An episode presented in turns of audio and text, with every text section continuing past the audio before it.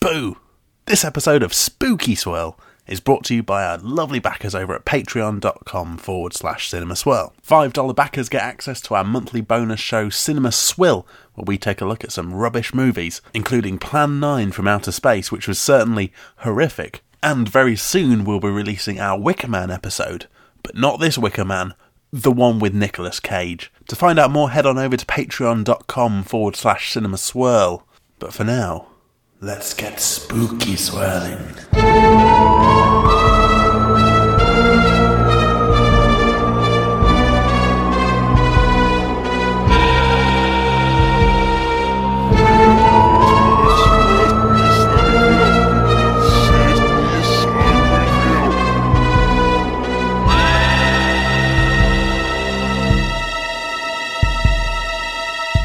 Cinema Swirl! A side effect of ice expansion is scree. It's episode number 53, and you're not just in any old podcast, you're in a spooky swirl special edition. my uh, my co host is Sam Chapman, my OTP, who's not seen any of the ghoulish movies, one of which, The Wicker Man, we're going to be looking the fuck out of today. Hello, Kevin. Imagine it's night time and you're in the graveyard, yeah?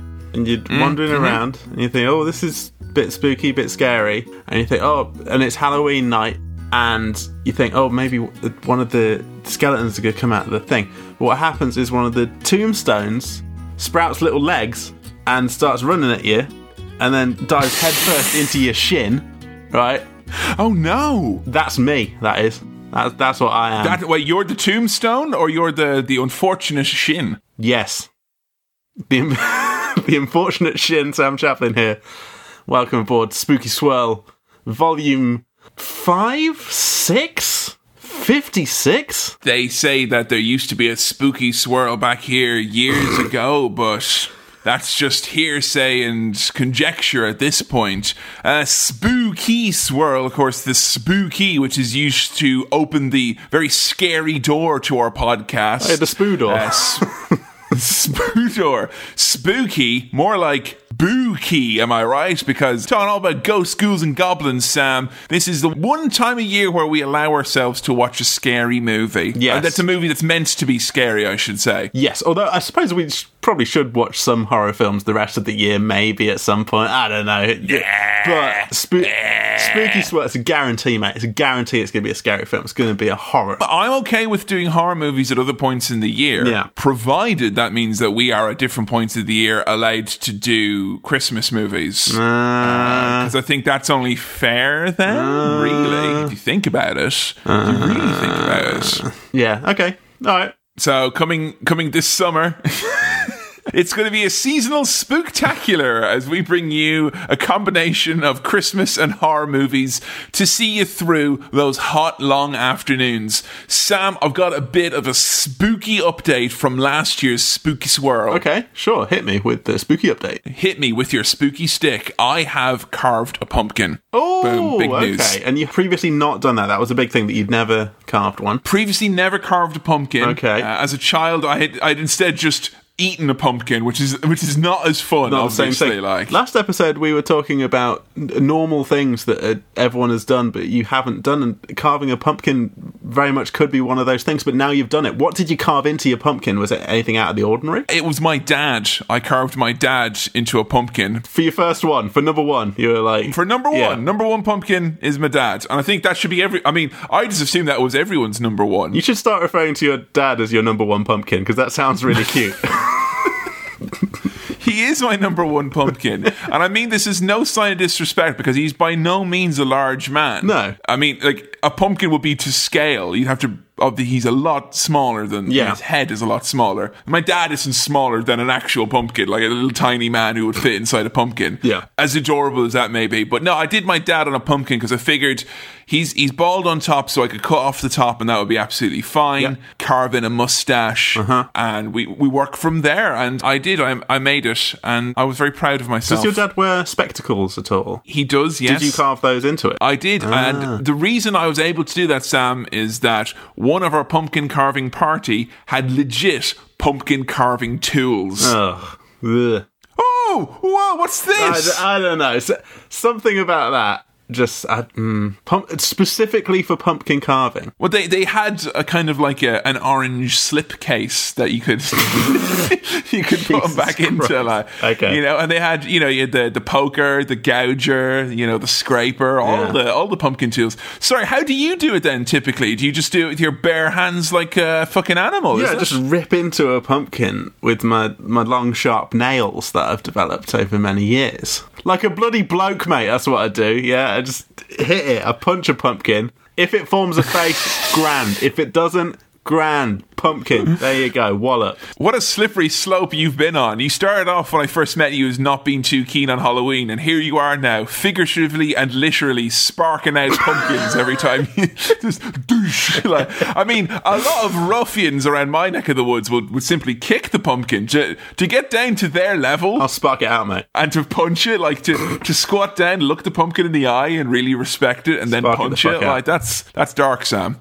Nah, you know, dark kind of guy. Dark kind of season. It's Halloween, mate. Yeah, that's what I'm talking about. as you're getting older, it's interesting that you're doing that. It was an interesting choice that you've you've opted in for for getting older. But as you're getting older, have you noticed any Halloween changes or Halloween perspectives on your end that maybe are a little bit different from when you were a young lad in his early twenties? Not really, no. Um, I've just kind of, I've noticed. Here's what I've noticed, mate.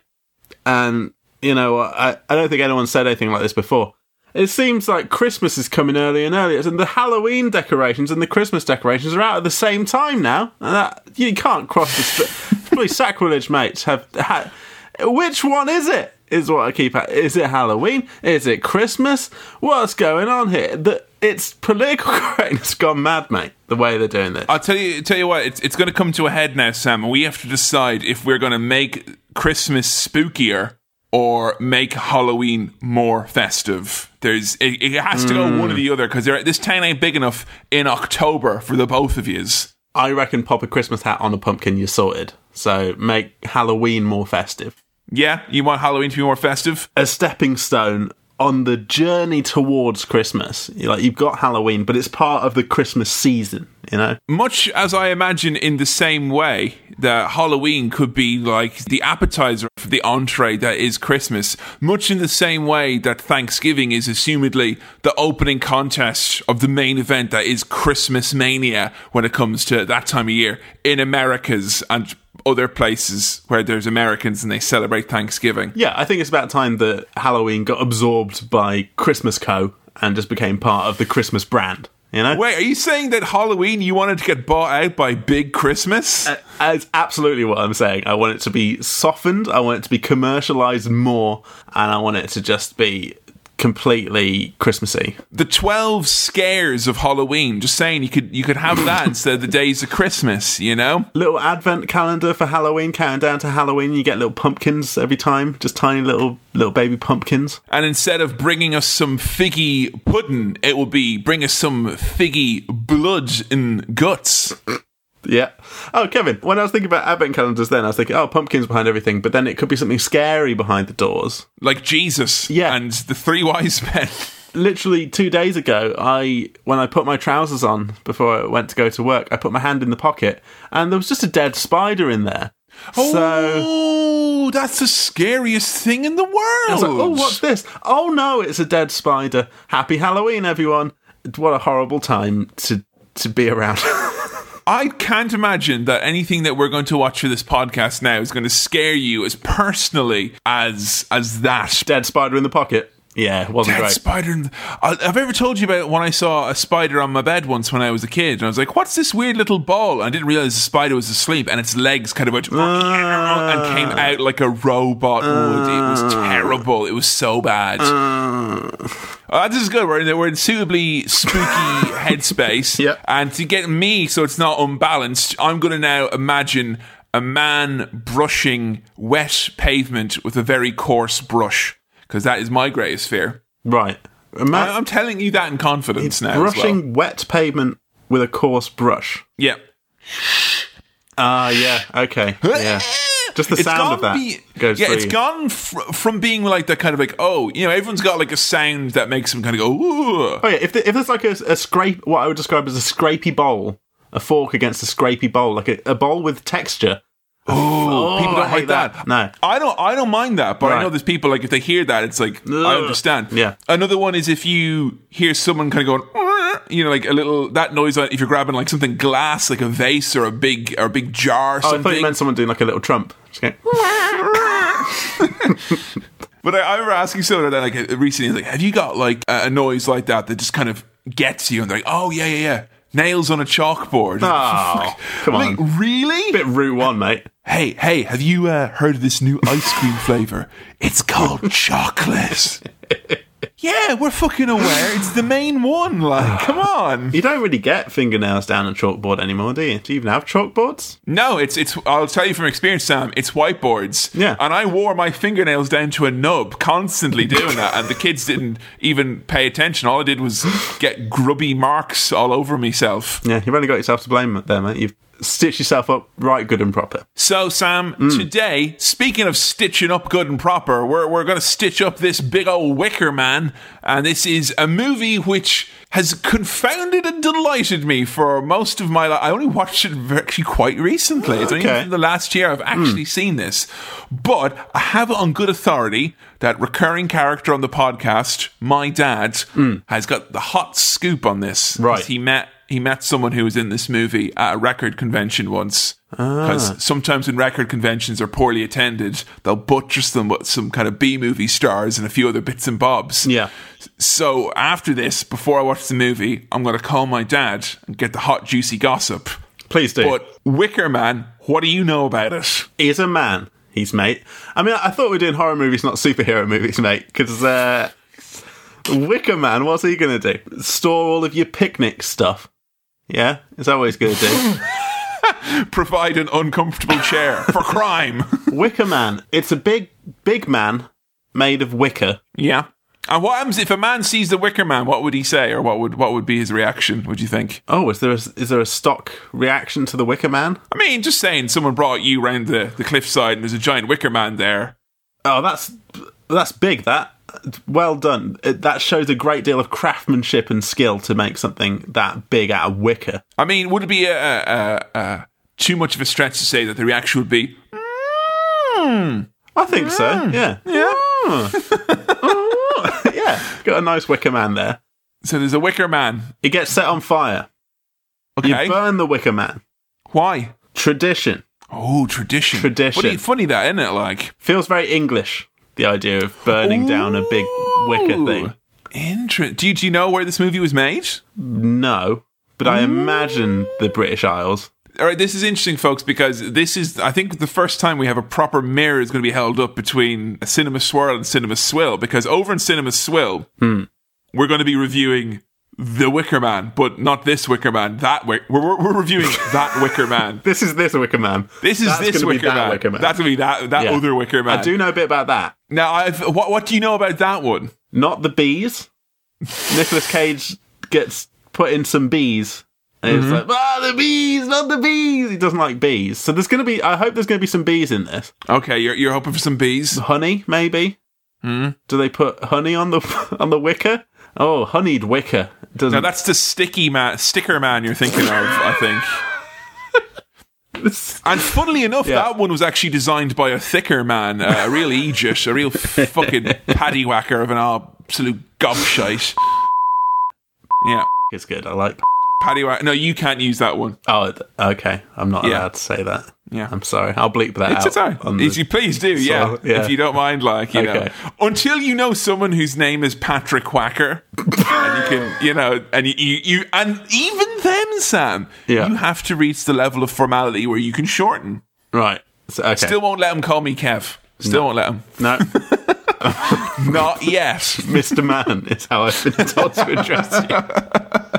So I'm trying to think about what the plot to the Wicker Man could be. I mean, is it, is it one where there's you've heard much scuttlebutt? Like, is this is because this is a this is a university movie if there ever was one. This is one which uh, frequent viewings were taking place th- throughout my Mm. time at university. Is this one where people have been hounding you to watch? Not really. No, I know. I know of it. I know. But you know of it. I know it's well regarded in terms of horror movies. I, it is a horror, right? We are. This is spooky swirl. I mean, I'm pretty sure you did see Jimmy Carr running down the top 100 scariest movies for Channel 4 uh, a couple of years back. Wicker Man was probably up there. I think it, it plays into this weird idea of uh, British festivals. And I'm, I'm not talking about Reading, Leeds, Glastonbury, T in the Park. I'm not talking about those festivals. TRNSMT.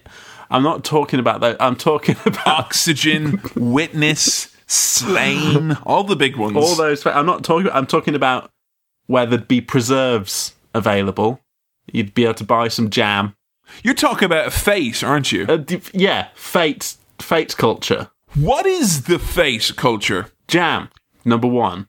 Do you Jam. get them in Nottingham? Because I've been tantalised by fate. It's been a long time since Joe. I've been to a fete. But there is a fete. There are fetes knocking about in Nottingham. I feel like I went to fetes when I was at school. You'd go to a fete. There'd be Hmm. little games. There'd, uh, there, it's not like a fair where there'd be rides, like a fun Because a fair implies a higher level of whimsy. A fete, for me, from what I've gathered, seems to be more of a community endeavour as. Opposed to just pure would joy. be around.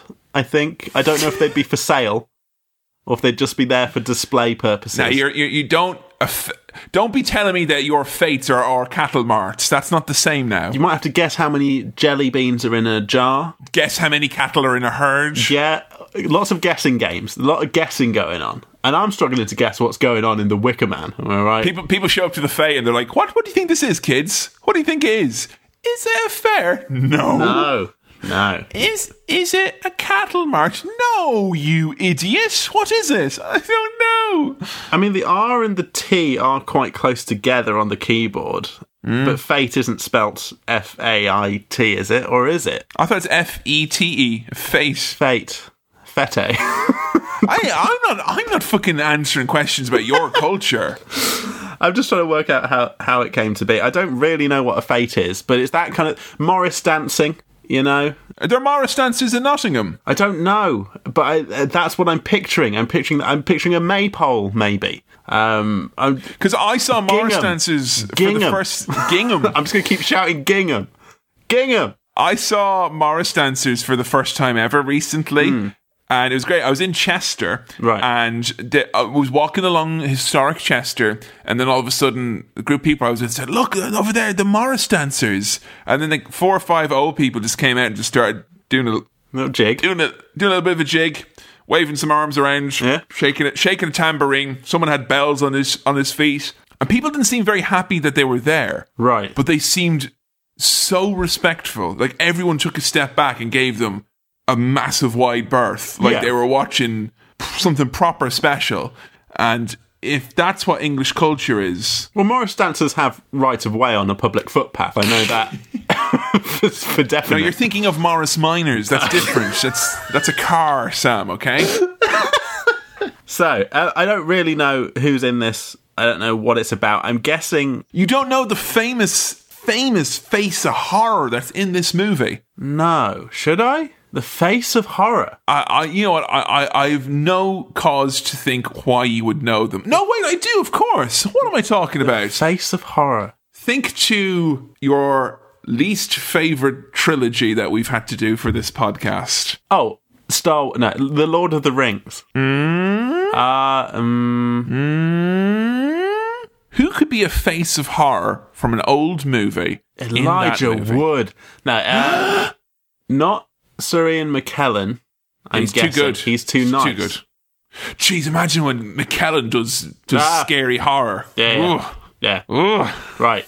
Mr. Metal Music. Mr. Christopher Lee. Christopher Lee. Yes. Right. Very he- good. He's he's in this. That that that makes sense. That follows. I, I Christy that. Lee. Yeah. No better man for the horror. You just Okay. mentioned that now. Yeah, he's in here as well. Does, does he play the wi- the Wicker Man. I think you might be dwelling a little bit too much on the On the title of- itself. Okay, Uh, yeah. I mean, know- that's all I've got to go on, really. Yeah, I know, but Sam, I keep telling you, this isn't like a book report for your GCSE. This is like a podcast. This is serious business. Like you have to be, more, you have to give it more than that. You know. I know there is a big Wicker Man, and I know that the Wicker Man burns. I, Yeah. I somehow have absorbed that information. Have you seen that actual image of the Wicker Man burning? Then Maybe somewhere as a still, maybe I've seen big Wicker Man burning. what is the biggest wicker item in your house? I don't think we have any wicker items in our house I anymore. swore there was a wicker chair in your house. I think there has been at some point. I don't know if it's. I don't think it's still there. Because like I'm going to say right now, before I think I might live the- in a wicker-free household. I'm going to say it. I, I live I live in a wicker free, free household, except for one wicker basket which Right. Joe uses to hold old cassette tapes. Which, oh, Okay, that- for me, that is an antiquated material holding within it another antiquated ah, material. You know, The. I mean, maybe they should reboot this film and make it the the cassette man. Cassette man. made of all the cassettes. That they pull out all the you know the actual the ribbony bits, Tape yeah, and wrap tape it. man. around a big man, a big tape man. Before we head off to an old timey spooky face, let's delve into the crypt. Ah, ooh, blah of the mailbag.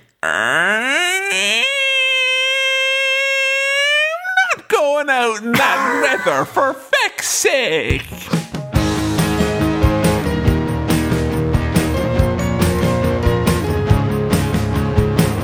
Welcome to the spooky mailbag. Uh, Oh, sorry. uh, Let me just let me just close that door. Okay, it's closed. It's close. Welcome to the spooky mailbag. It's all Or more like the spooky mail boog.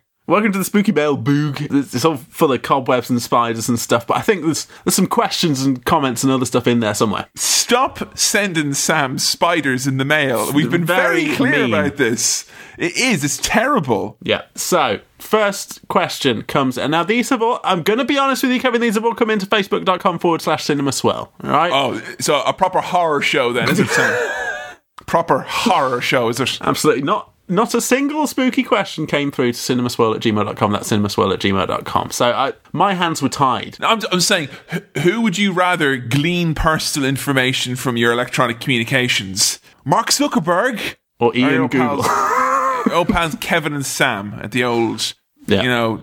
Look, folks, we here at Gmail are just a small time little family business. And if you folks want to send your messages through to the old fashioned way at Gmail, well, hmm. That's all right. There's a lot of history down this old part, neck of the woods in the internet. But if you want to send your ghoulish epitaphs to fucking Facebook, then so be it. All right. So this comes in from Phil Dean. Phil Dean asks, in the same vein as Twilight, which Hollywood monster deserves a sexy 21st century reboot? I think this is Phil. A new Creature from the Black Lagoon could be pretty tasty.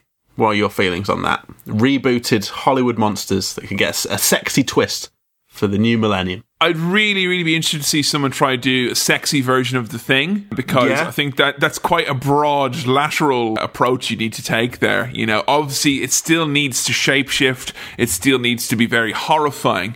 But also titillating at the same time as well. Like, you know, when that dog splits open, why couldn't we get a couple of boobs? Maybe a willy come out, like, you know? Not massive ones, No, you know, whatever just- whatever size willy and tits you've got, like, you know? Subtle stuff, yeah. Yeah, subtle stuff. Yeah, my thought would be, and I honestly, I imagine this has happened already, but I can't think of any instances of it. A sexy 21st century mummy, as in an old school wrapped up mummy, mm. but but sexy. And Oh, as as in they've only done the bandages down to like kind of just above the knee, and it's like, oh, Yeah, on oh. a second there now, like the rest is just, you know, skeleton bone. I think that could have. I know, I know, fans. Someone clearly is not familiar with the embalming process over here, like you know, Oh, yeah. skeleton bones. skeleton bone. I think that that could be a thing, and then you'd have Yummy Mummy, which has got it kind of you know that could be the title of the film. You get James Corden in, you get Mathew Horne, you know some kind of quirky, fun Look, once sexy money in it's going to be all of that Sam and then some. You know, that's just all it is. How about The Exorcist? Because it already has some pretty and quite frankly raunchy dialogue. Yeah. all it is is in the delivery. Like you Right. can Selma, you know, Selma Blair's like, "Eh," you know, just come on, you Tone. into a little bit. Need to change you know. the tone a bit. It- it- change the tone. Same wording. Same wording. Get an older actor, different tone. Yep. Your mother sucks cocks now. Ooh, now does she? All right, you kinky, yeah. Yeah. All right. I think we've got some a good selection there to to go for. So I ho- hope that impresses you, Phil. Uh, yeah, I hope you have a sexy Halloween, Phil. Our next message is just a nice Halloween story from uh, Matt Henson, who writes. When I was 18, I started working at the now defunct UCI cinema. I love when something is now defunct. Yeah, that that's def- and also UCI Cinema. It sounds like it's like a struggling university as well. Like I told you, we can't do a cinema university. I didn't want to listen. On our first day of training, they told us the place was haunted, but not to be worried about it. I don't really believe in ghosts, so this wasn't a concern. However, during my time there, I had seats flip around me without any cause, huge temperature drops in certain areas, and bags of rubbish untie and create an inexplicably perfect line of garbage down the aisles. Sure, all that was quite creepy, but nothing scared me as much as seeing how much a human child can throw up after eating too many sweets and knocking back a big bucket of tango. Uh, the Exorcist vomit scene grossly undersold the reality of the situation. That's from Matt Henson there. It's just a, a nice story that I, I think that the temperature drops in certain areas is just to do with the air conditioning in cinemas, which is being in a cinema, which isn't is it? Like, you know? always weird. But we we had problems with air conditioning where like literally some seats you could sit in them and it would be freezing cold, and other ones you could be boiling hot, and it's just the air conditioning was fucked, mate. I think that's all it was. I'm pretty sure all the cinemas in Manchester are haunted Yeah. uh, in a in a similar vein because every single one of them smells and almost feels like it's drenched in piss. Right. And I thought like, oh, maybe it's just this one here in this location. Maybe this cinema's got kind of you know. Rowdy staff that don't want to clean up or just like kind of they you know clocking off long night let's just piss everywhere but it's it's every every cinema busy small big medium every cinema in Manchester smells of piss, and all I can think of is that there is a ghost in the vein of Slimer from Ghostbusters, Right. But it is piss. Okay, I did, that raised a different question to me, which was like, can ghosts piss? And that, I've never thought about that. I think this ghost definitely leaves somewhere between piss and ectoplasm in its wake. But you're saying that this ghost is piss. This is a piss yeah. ghost. Yeah, I'm not, it's not Slimer, it's Pisser. That's what this is. yeah, it's like a, a yellow ghost. I'm imagining that leaves a trail of piss everywhere. Um, not just a standard ghost walking around pissing. Disgusting. Stop pissing on the walls, you Ugh, freaks. yucky. P- PSA, piss in the fucking toilet. Right. There you go. and guess what? Teach your kids to do it as well. If they if they go in there and they piss on your eye and all over the wall, it's your fault. Sort it out. Yeah. So thank you for for that story. So Lewis Clark writes. Have the lads, and I like this question, have the lads ever been to a cinema showing of a horror film where the entire audience was completely invested and freaking out accordingly? Uh, Lewis says those are some of my favourite cinema going experiences. I have something to say on this in that I haven't had that experience. Oh really? Every time I've seen a horror film at a cinema, something has been a bit off and it's not felt like this communal scare fest. Either there's like teens or kids goofing Laughing. off, making Yeah. noise, taking the piss. and do you know why they're doing that, Sam? It's because they're they're afraid and they want they think the only way out of this is to have a few jags with my friends. Yeah, you wouldn't catch me or you making jokes about horrific things, horror films. No, we were respectful and we recorded it in our podcast afterwards instead. Exactly. It's either that or it's a situation where everyone's very, very silent and no one is giving off any kind of reaction. Everyone's trying desperately hard to not react, so it just feels completely quiet and dead. Or there'll be a combination of both where it's mostly silent and then some kids pissing around. I've not had that really fun, full cinema experience where everyone's watching a horror movie and people are getting scared and people are freaking out. don't like horror movies, Not really, generally no. speaking. No. Like, what are you expecting? Are you expecting like uh, it to be akin to like going on a roller coaster and you go in and it'll be like, Ah, ah! ooh. I don't know, but I mean, this is what Lewis is kind of suggesting: some kind of mutual experience of, of scares and japes and surprises. I mean, I've been to a few like horror film festival types of things, like Fright Fest in Edinburgh and stuff Yeah. like that, where it's a room full of super horror nerds who like they re- like they'll go ah when something scary happens, but everyone starts laughing afterwards. Right, it's, yeah, it's yeah. very much it's not a we're all being scared together. It's like we're all having a great time together, Well, which. that could be that kind of thing, I guess. It, it could be that. Yeah. I think the closest I had, I think I mentioned on Spooky Swirl last year that I had been, but a quiet place when I went, Hmm. it was like early in the morning and there was like handful of people in the cinema. Right. But everyone was so quiet and so scared that I kind of like, I was really happy that I saw it in that In the cinema. experience with just a few people who were also scared. I think if that was a full house, I wouldn't have enjoyed it because I would have been No. pissed off by people making noises and stuff. But it's kind of interesting as, as just with that film, really being able to sense other people being quiet. Yeah. if you know what I mean. Like, you, obviously they're not making any noise, but you can feel people not making noise, which has its own unique, weird feeling. I wonder if it'll be less annoying if I just very slowly, loudly crunch on this Dorito. More annoying.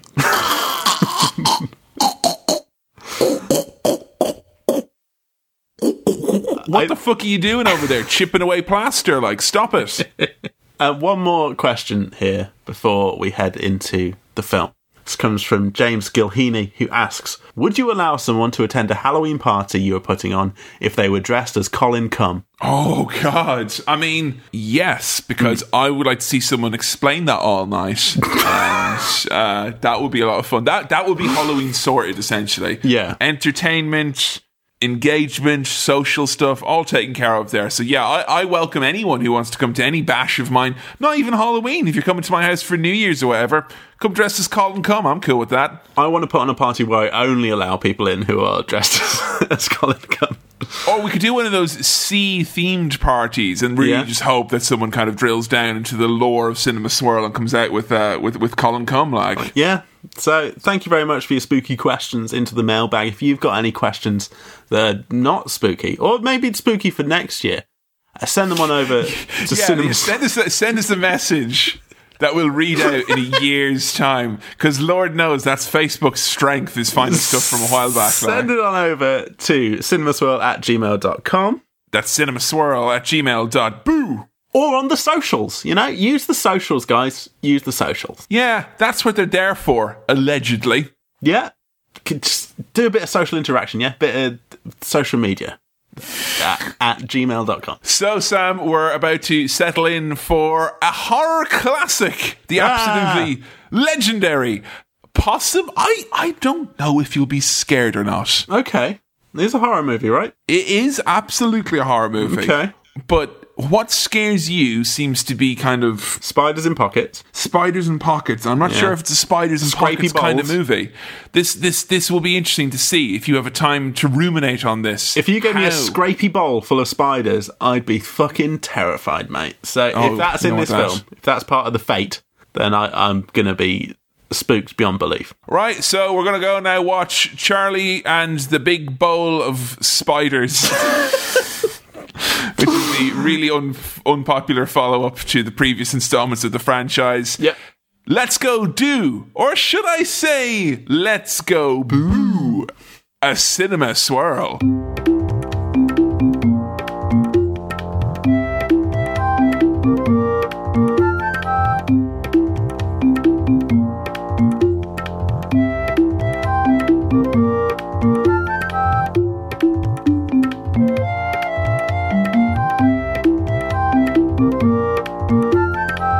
And we're back. And I think it's gonna be a long, long time. They've lit the flame, but I'm trapped inside. there are animals in here as well. Oh God, oh Christ. I'm in a wicker man. Wicker man. Burning to death wicker man. There we go. Yay! this is great. I, I've I've always wanted you to do the post swirl song. Hmm. You know, that's good. I decided to take the lead this time. A little, a little ditty. So we're looking at the Wicker Man. Where Hmm. while I was doing my research today, I found out, and I shit you not, this is not a joke. It is known in some circles, critical circles as the Citizen Kane of horror movies. Well, we have just, I mean, only a couple of episodes ago we watched the Citizen Kane of Citizen Kane movies, and now we're watching the Citizen Kane of horror movies. Uh, if you can tell that we're desperately trying to get people to, you know, when, when there's a movie we do in Cinema Swirl and it's like, oh, that's not just a brainless action movie, the, the listens go down a little bit. So we have to do, we have to do our bit to be like, oh, you know, you know, Citizen Kane, you know, you should, you should, it is a fun episode. You should go check it out. Yeah. Uh, it, it is almost like The Wicker Man in that it is the Citizen Kane of its respective genre. Well, Citizen Kane is the Wicker Man of drama, right? yeah. Sam, initial gut reactions. Are you a better man for watching The Wicker Man? I feel some disturbance within me. Creeped out is how I would describe it. Do you feel it. a little bit like oh, like oh, like you're full or something, like you know, grossed out? Well, I and did have a big lunch, but that's by the by. just yeah, not scared, but just like weirded out. I would say. I listened to a Big Owl interview with Yeah. with erstwhile wizard Christopher Lee, and Mm-hmm. he said that it's not a horror movie, and he resented it being shoehorned as a horror. He said it's not a horror movie. It's not that at all. Problem was though, he didn't specify what genre it was. He was just like, it's not a horror movie. Stop calling it a horror movie. It's the Citizen Kane of not horror movie. Now, and I was thinking, Sam, sure, there's the other genres, isn't there? There's comedy, isn't there? Yeah. Westerns, gangsters, Mm-hmm. chick flicks, Yep. rom coms, Kids. animation movies. Yeah. And it doesn't seem to fall into any of those. So this may be, if we're to take Christopher Lee at its word, it defies categorization. It's a genreless film, which I'm all on board with. And if you at home have got your physical media collection done by genre and Wickerman's in the horror, you should take it out and then you should be like, "But, uh, uh, where does it go? That's the Wickerman, baby. That's the feeling you get. Yeah, That's, yeah, that's yeah, the that's feeling. it. Where does it go? I don't know. Ah, yeah, but it is spooky swirl, and that it's a horror movie. Come on, it, it's there's it's horrible. No, it's not bad, but it's there's horror in it. There's horrifying images and there's horrifying concepts. It's a conceptually disturbing movie. Can we say that? Hmm. Yes. Yes, I would agree with that. So you didn't get like eek, like you didn't you didn't have an eek or an IE, but you might have had a. Citizen Kane had more jump scares than this, which is interesting to think about, isn't it? So which version of this movie did you watch? Because there's quite a few. It's a, it's like Blade Runner. Hmm. This. I think I watched. Of course, I purchased this legally from the DVD shop. I think I watched the final cut. Oh yeah, that's me too. Yeah, or that's it might have been watched. the Adobe Premiere cut.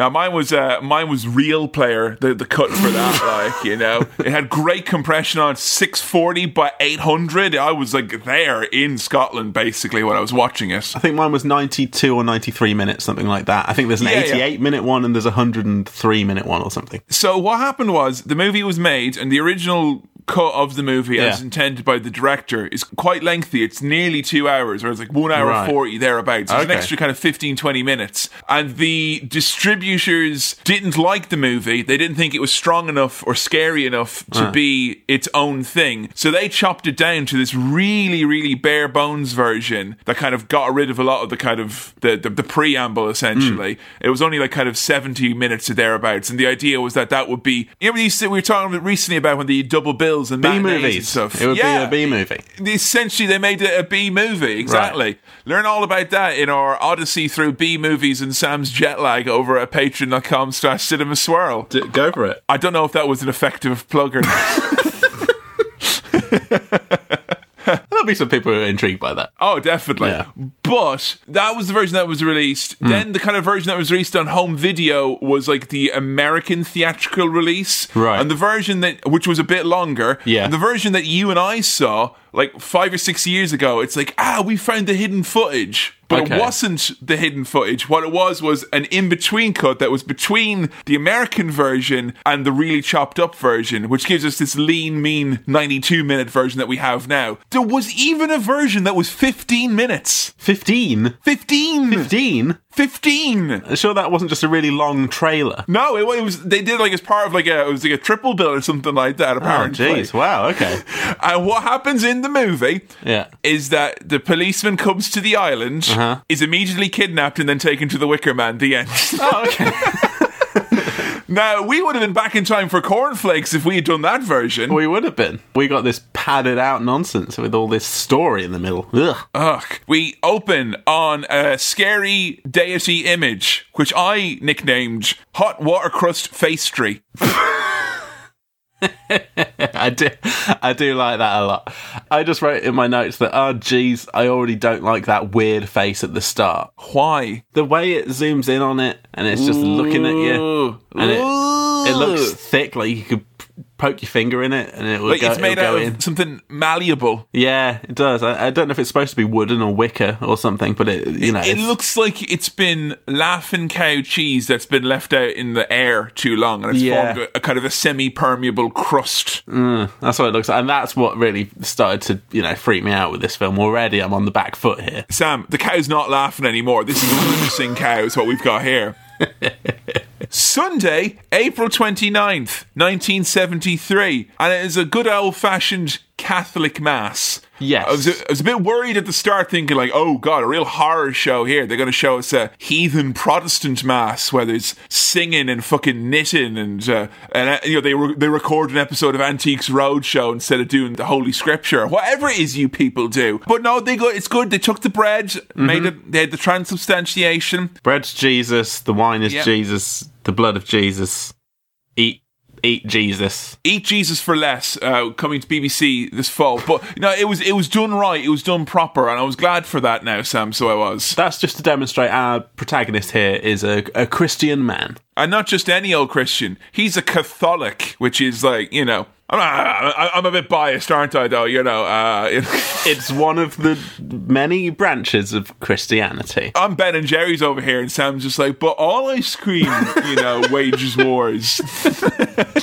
So he's flying over some islands in his fancy seaplane. What's the word for that kind of plane? Is it seaplane? I thought it was a seaplane. Seaplane? Yeah, I think Yeah. so. In my head, I'm like, there's another word for that kind of plane, and I can't think of it for the life of me. Maybe there's not. Flying boat. That's the the other name for, it, I believe. Something this film does very well is folk music that isn't inherently creepy, but can kind of feel creepy. Because if you just, in isolation, this is not scary music. No, in isolation, this is like my dad listening to prog on a Sunday or something like that. Nice you know. bit of folk. And I thought, uh, you know, corn rigs and barley rigs. We all love corn, Corn and rigs and barley rigs and bonny wee lasses. Yeah, that's all right. This could be a lovely film. This could I be a nice corn. film. Yeah, I love barley. I love rigs. Things that are bonny tend to be favourable. Yeah, And I hear Annie's nice as well, so, you know. off to a good start. But the thing is, right, that music is kind of like, right, you're just hearing that, and it's like, you can imagine your old man or your dad or whatever listen to that on a Sunday. It's fine. Hmm. But if he if he stopped and he turned and he looked at you right in the eye, you'd be like, ooh. You know, then, then because of the music, that with it would become scary. Yeah. Don't look someone in the eye listening to this folk stuff. No, cre- no, don't. creepy. Don't do that. No, no, no, no. Now, there's a twist at the end of this film. I suppose we don't really do spoiler do we? Guys, spoilers for episode one of The Wickerman.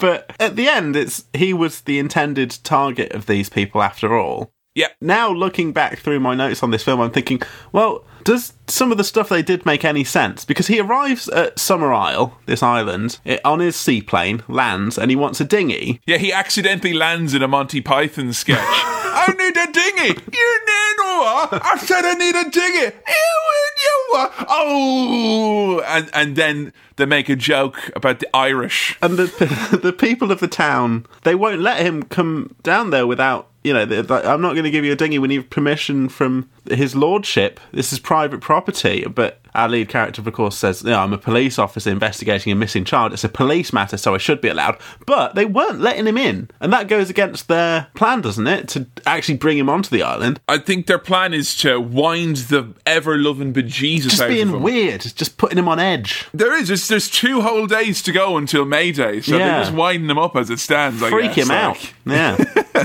Sergeant Howie is the man's name, and he's looking for a missing child. Like this guy is is a very interesting protagonist because he's not particularly likable. Hmm. and he's a bit of a is a prig a right word for him? A prig?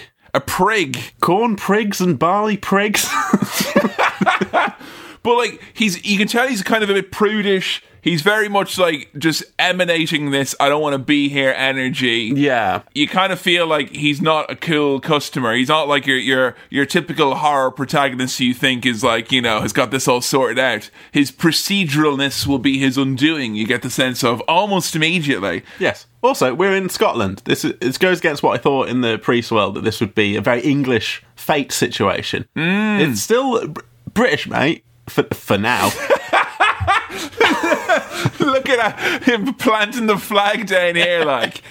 And it was good to see him up in Scotland with the good British values, wasn't it, boys and girls? it's still British, but it's it's Scottish, which I, I you know didn't know that was it was a kind of everyone would be Scottish in this film, which is a May- nice. Maybe that's like why it's meant to be truly horrifying because the idea of uh, if you go to remote Scottish islands, like as a Scottish person, if you went there and Yeah. they were doing all this weird fucking Southern England summertime fete shite, you'd be like, "What the fuck is this?" Like, Hmm. it's very unsettling. the way I could tell we're in Scotland was someone says a missing child is always trouble. He says aye, aye, aye, and it- it's saying aye a lot instead of yes. And of course, in English, Bobby would say yes, yes, yes, cheerio, fish and chips, wouldn't he? But No, he'd say, "What's all this?" Then that's what he'd say. Like yeah, that was the dead giveaway for Well, me. well, like, well.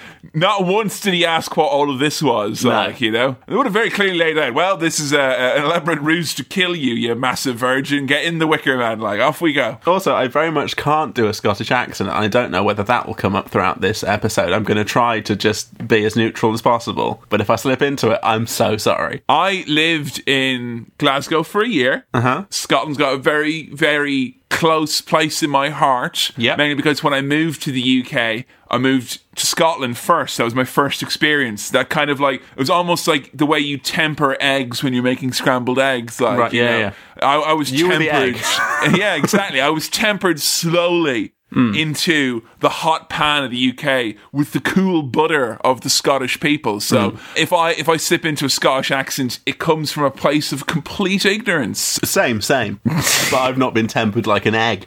So All these old blokes, they pass around the photo of this missing girl, and they're like, "Oh no, we don't, we don't recognise her." But they all recognise her mother's name, May Morrison. The the girl, May Morrison, Bonnie May Morrison, sure. But they say that the girl Rowan is not May's daughter. All these old lads are a bit creepy. They're Uh, mysterious old men with turtlenecks, and I don't trust them in their half moon spectacles. very quickly sets up that um, this island is a bit weird. You know, but quite subtly. Well, not even that subtly. You know, it's just that the people are a bit strange so far. I mean, having had friends who lived on islands and visiting those islands, Mm-hmm. I know, I mean, I'm not speaking for all islands, I'm only speaking for a few very small islands off the coast of Ireland, the Yeah. west coast of Ireland. But there is a serious island pride Right. which pertains to the isolation of living on an island, the fact that things are a little bit different and a little bit weird. A mate of mine lived on an island that had, was inhabited by around 40 people, probably thereabouts. Wow. And none of them had insurance for their cars. They all drove around in these like wrecks, basically, and they all drove around drunk. And when the new police officer came in, you know, on the mainland, he's like, Yeah. right, we're going to sort out all this nonsense happening on the island. When he went over to visit them, they loaded up all their cars on a ferry and circled the island while the policeman was there. and when he left, they brought all their broken, dangerous cars back. Like, ah. and if you end up drinking on such an island, after two or three drinks, that is usually when people devolve into there is no leaving the island. and then two or three more drinks until you're looking out at the sunrise, going, "We got to get off this fucking island, man. You and me, we're going to get off this fucking island, man. That's what's going to fucking happen." I wish there was a, a kind of British remake of Lost that was like that.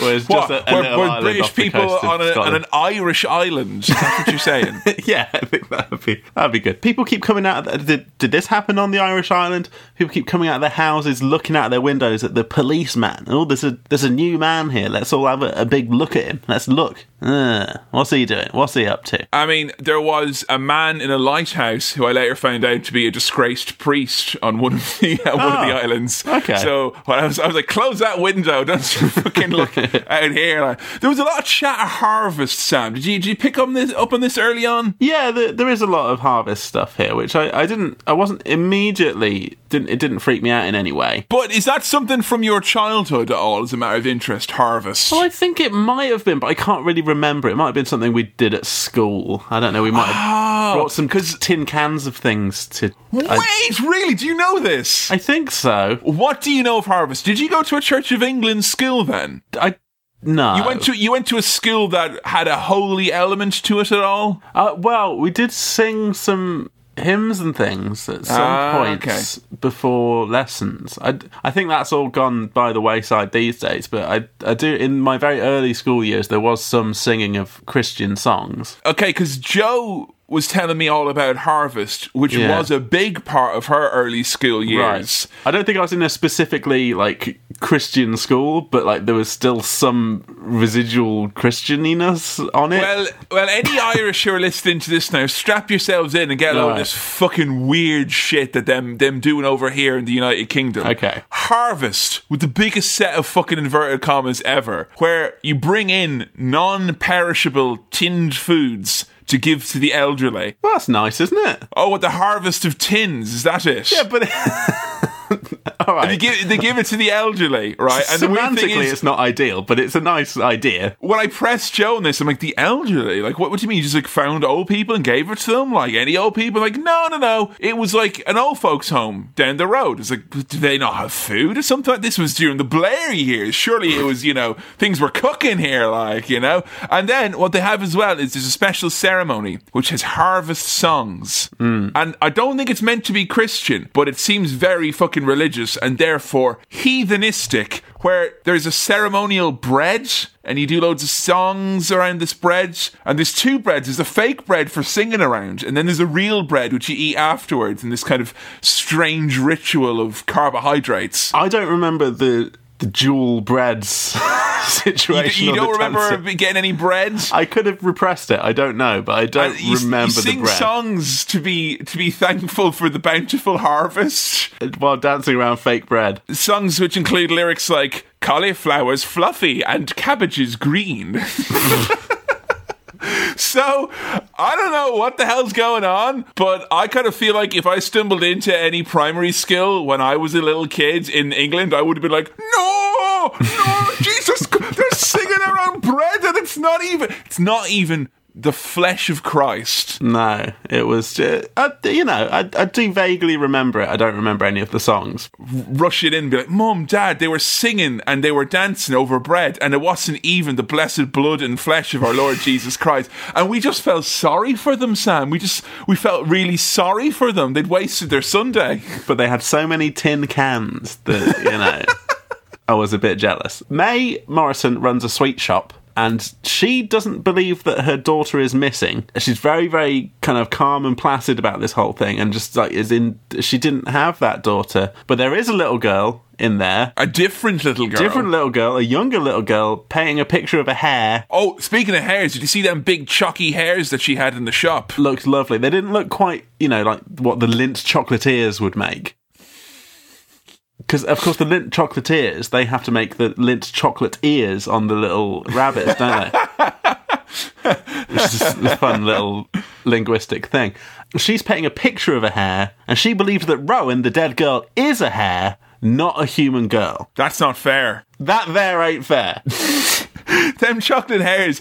I was really, I was really for them. Like I was like, yeah, them look good. They look hefty. Hmm. Until the point where I realized they looked identical to because they were, you they didn't have the Lindt gloss. You know, they, No, they weren't. matte. they, they were. They were definitely masked. They, they, there was no mirror shine on these. It No. did look a little bit like it was just a dead hare that had been dipped in chocolate, Mm. like you know, and that was how they got the molding there. So I'm glad I didn't feast my eyes as much as I would have wanted to. I did like, you'll stay and have a cup of tea, won't you, Sergeant? That was nice. That's a nice little touch. Ah, well, bit of island hospitality. Lovely. Little Myrtle is kind of in on, on the whole jag because she's like, Where is she? And she's like, Oh, yeah, she's out playing in the fields with her friends. And like, Will she be coming back for dinner? No, because she's a hare, you fucking idiot. oh, all right. Hares do have dinner, actually, but just not at standard tea time. And not carrot, yeah, it's not a rabbit, okay? Other things, you know, other roots, I'm sure they'd be fine with. Yeah, he says like, "Oh, it, I like those rabbits there," and May is very like angry about this. And no, no, no, these are beautiful March hares. All right, same thing, isn't it? I mean, nothing like a pedantic lagomorph enthusiast, am I right? We go to the Green Man Inn, which has the scariest goddamn sign ever. I was really worried the Green Man was going to come and get me, Sam. Yeah, it's not. No, didn't like it. I also didn't like that the policeman Howie walks into the pub and all the music stops and everyone stares Oh, didn't like that. and they all just look at him. The landlord of the pub is an interesting character, isn't he? He really reminds me of your man from, you know, Troll 2, the guy who was stoned out of his mind. Yeah. Uh, he, he had that kind of manic intensity of a of an escaped day patient from a mental asylum.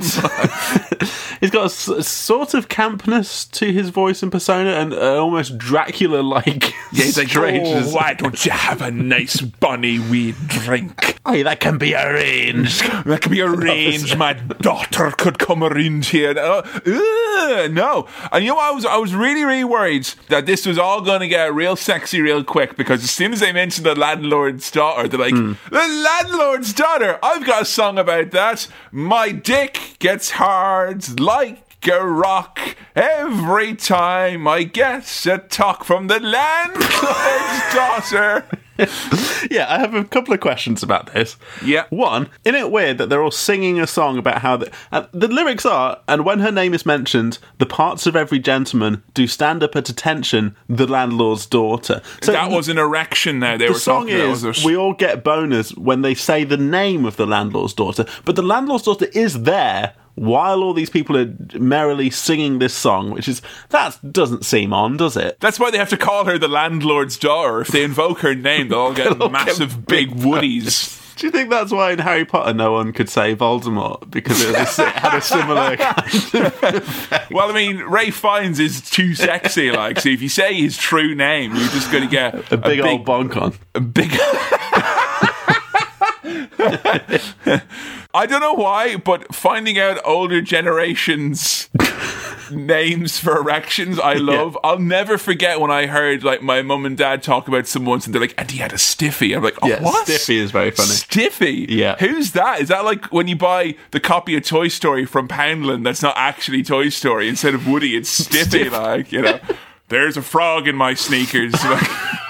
The other question I had was that would you say that this could, in some ways, and we talked about the genre classification of this film, count as a musical? Because everyone has just burst into song. And I know it's it's diegetic and they are there singing and it is based in reality, but they, a, a plot point has happened, the landlord's daughter comes down, and then everyone just starts singing about the landlord's daughter. It really felt a bit like a musical at this point. I think they were using the actual reality of if life was like a musical, it would be really scary and Hmm. Yeah, oh, really yeah. jarring and Yeah. anxiety inducing. And I guess that's what this is here. Everyone bursting into song about a topic you don't know about. Like, have you ever been to a party or a gathering of people and people are making jokes about a thing you don't know? Imagine everyone sung a song about something you didn't know together. Everyone's clapping in time and singing all the lyrics, and everyone knows everything, and you're like, They've all got their own little bits as well. Like, it's like, Yeah. now you're a bit, now you're a bit. You know, oh, that's off putting, Sam. Now, what Howie does is he stops all of this nonsense. He kind of taps on the bar and stops it. But what I would do in that situation was I would pretend that I knew the words and just kind of like mouth something and dance along, you know, and just try and fit in. He doesn't do that. I thought what he was just going to do was his late game tactic, which was to sing his own Christian songs, and they'd be like, "The landlord's daughter gets me wet." He'd be like, "Abide with me, fast falls eventide." It's classic football match behaviour, isn't it? Like if, if the opposition is singing a song, you just try and sing your song louder. But he he's got the issue that it's an away game for him, and his you know section of the stadium is much smaller, so not quite as loud. And then his section of the stadium is asked to leave, and uh, everyone boos when they do. So he's having a wee supper, which looks fucking disgusting. And he's like, broad beans should not be turquoise. And I'm No. very, very much in agreement about that. I will say, though, his snobbery about canned vegetables, you can take that out the fucking back door. Burn him alive as far as I'm concerned, Christian hmm. or not, like. Well, I- mean, he says like, yeah, they're, they're from a can, and maybe that's because the harvest failed, so they had to get some tin cans from a local like, school. did you not write your letters to your local old people describing how nice it is to meet them and give them the bread? Like, you've missed out on harvest. I really liked no apples on an island famous for its fruits and vegetables. On an island famous for its fruits and vegetables, it's very clearly ADR recorded on later. Oh, yeah, there's a lot. There's a lot of that. Add a little bit of extra plot that you just squeeze into just a bit where he's not even on camera saying it, just to go, oh yeah, okay, they normally have a lot of fruit and vegetables on this island. I would like to go to an island famous for its fresh fruit and vegetables. Hmm. Oh, also, there's the Harvest Festival photos every year, and one of them is missing. That comes up later, and Oh, this made me want to play a point and click game set in the Wicker Man world. You Yeah. know? It feels like this this movie has inspired a lot of spooky kind of adventure mystery games on PCs and whatnot over the years. definitely, I, I really love the answer to what happened to last year's photo. It got broke. Oh, that's it all then. got bro- ah, fair enough. All right, cool. when when she's walking away, the landlord's daughter, and she's like, "I'll get you the peaches and cream," and then he's like, "From a can, no doubt." And then she's like, "Food isn't everything." I'm like, "All right." For you, it isn't. All right. I mean, for you, it isn't. On your island, legitimately famous for its fruits and vegetables. Hmm. People like that end up eating microwave meals all the time if you think food isn't everything. If you pretend that food is everything, that means you'll eat well. I mean, uh, imagine coming from this island, given the circumstances, and saying food isn't everything. Food's your main thing. That's like you're you're willing to kill people for some bloody food. So don't come around here saying food isn't everything. All right. Yeah, that's like going to a Catholic service and saying, "Oh, come on, shame isn't everything." I'm that's literally your main the, gimmick. the main thing. It's the only thing. Come on. so everything's felt a bit weird so far. It's a bit strange. But uh, how he steps outside and oh, everyone's just shagging out in the field slash street slash dark. There's a naked woman crying, holding onto a tombstone. It's all a bit strange, isn't it? And then they start singing a sexy song as Christopher Lee's character is pimping out young boys. To the goddess of Aphrodite, I put my hand on her gi, and she said, "Diddly Yeah. So Lord She gave me a kiss, and I said, I'm not cool with this. he offers a young lad to Willow, and I, I hope no one at home got a boner there because that is the name of the landlord's daughter, Willow McGregor. oh, sorry, I just hit the ta- table. Sorry, I just got. My apologies.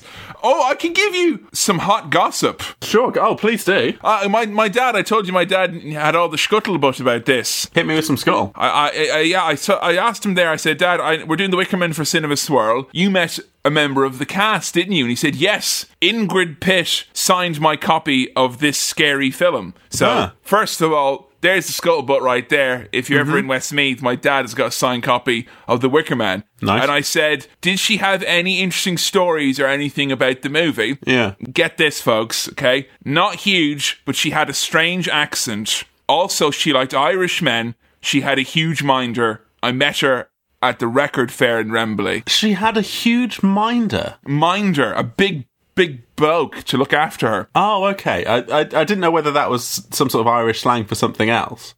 she literally had a, a, a big, yeah, looker after her with her. Oh, a big minder, what's that like? I don't know, but just the way you said it. she had a weird accent and a, a massive minder. You know what it remi- reminds me of? I'm not sure if it's just a Lincolnshire thing, because since I've left Lincolnshire, I've not heard it, but I used to hear people going, oh, he's having a right Mardy. Oh no, Mardy is like a, I guess, Midlandsy thing, maybe. Do you use it in Nottingham yeah, as yeah, well? it's in Nottingham. I think like It's not like Mardi Gras, like it's not a fun. You know, there's no beads or anything no, like it's, that. it's having a strop. You know, getting all uh, upset. You're being a bit mardy. That's a f- I feel like there's a lot of great words. I feel like we're missing analogues for in Ireland, even though I believe Yeah. that Ireland has got a better sounding slang. But I feel like you've got like 20 words to say he's pissed off, and Yeah. we've got one. You know, I, I oh, I, I'm telling you, Mardy's a good one. Having a Mardy. having a big Being old a Mardy Mardy bum. like. You know Mardy bum. The the term Mardy bum. Mardy bum. Mardy bum. You're being a bit of a Mardy bum. Oh, I've not heard that. Sorry, I thought you were saying Mardydom, like like martyrdom, like you know, No. it- this is like his his state of being of being Mardiness. There's a, a an Arctic Monkeys song called Mardy Bum, which is an Alan Mardy Bum. It's just all about you know someone being a bit grumpy.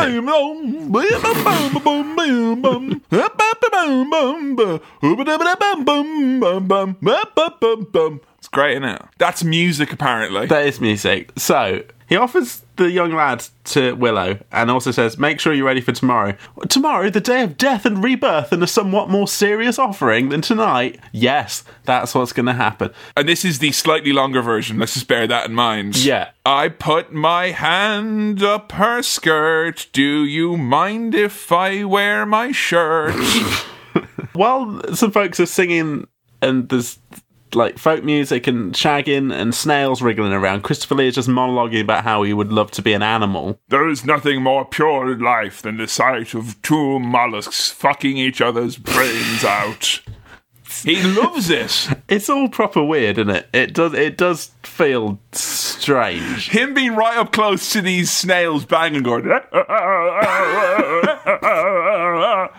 Great. Oh, hey, children dancing around the maypole. Did you have maypoles? No. Not at all, No, of course not. no. No. What we had was guerrilla warfare in 1916 to drive the hated British from our capital. All right, we had maypoles, which uh, just a big pole with some like ribbon coming down off it. Uh, this is great, right? I feel like we have spent pretty much the last 50 or so episodes about talking about different parts of Irish culture. And in one episode, we've done all of English culture, which is Morris dancing and maypoles. Tin cans the harvest. Until earlier, I thought that maypole and Morris dances was the same thing. right? No, It's No. different, is it? Different things.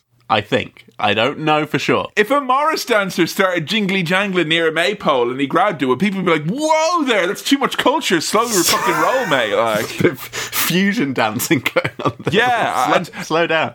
I was led to believe that this maypole here, Hmm. and this is great watching with Joe, who's an expert on all things fete. Like, Yeah. she, she was saying that this was a really like a, a distressing maypole. This was like a mad maypole because Right. they just did it any old which way, and it wasn't a pattern, and it was all tangled and wrong. And the guy's singing a weird song where he's like, "Trees have eggs," and it's like, what? You know, Yeah. that's that's not what maypole's meant to be. Kind of symmetrical and nice. It forms a nice pattern at the end. I think that's the idea. I've never danced around a maypole. I don't know if I've ever seen a maypole. I just know it's part of my culture somewhere. I like to think that maypoles are just naturally occurring phenomenon around England and Scotland and Wales. They're hmm. just like they sprout out of the ground. And. Yeah. Whether or not people decide to frolic around them is up to them. I guess. the guess. ribbon is naturally occurring. It just kind of comes out of it. I didn't have the lessons where you go to school and the teacher says, "Now, what is the maypole, everyone?" And you put your hand up. and You say, "It's a, it's a big willy.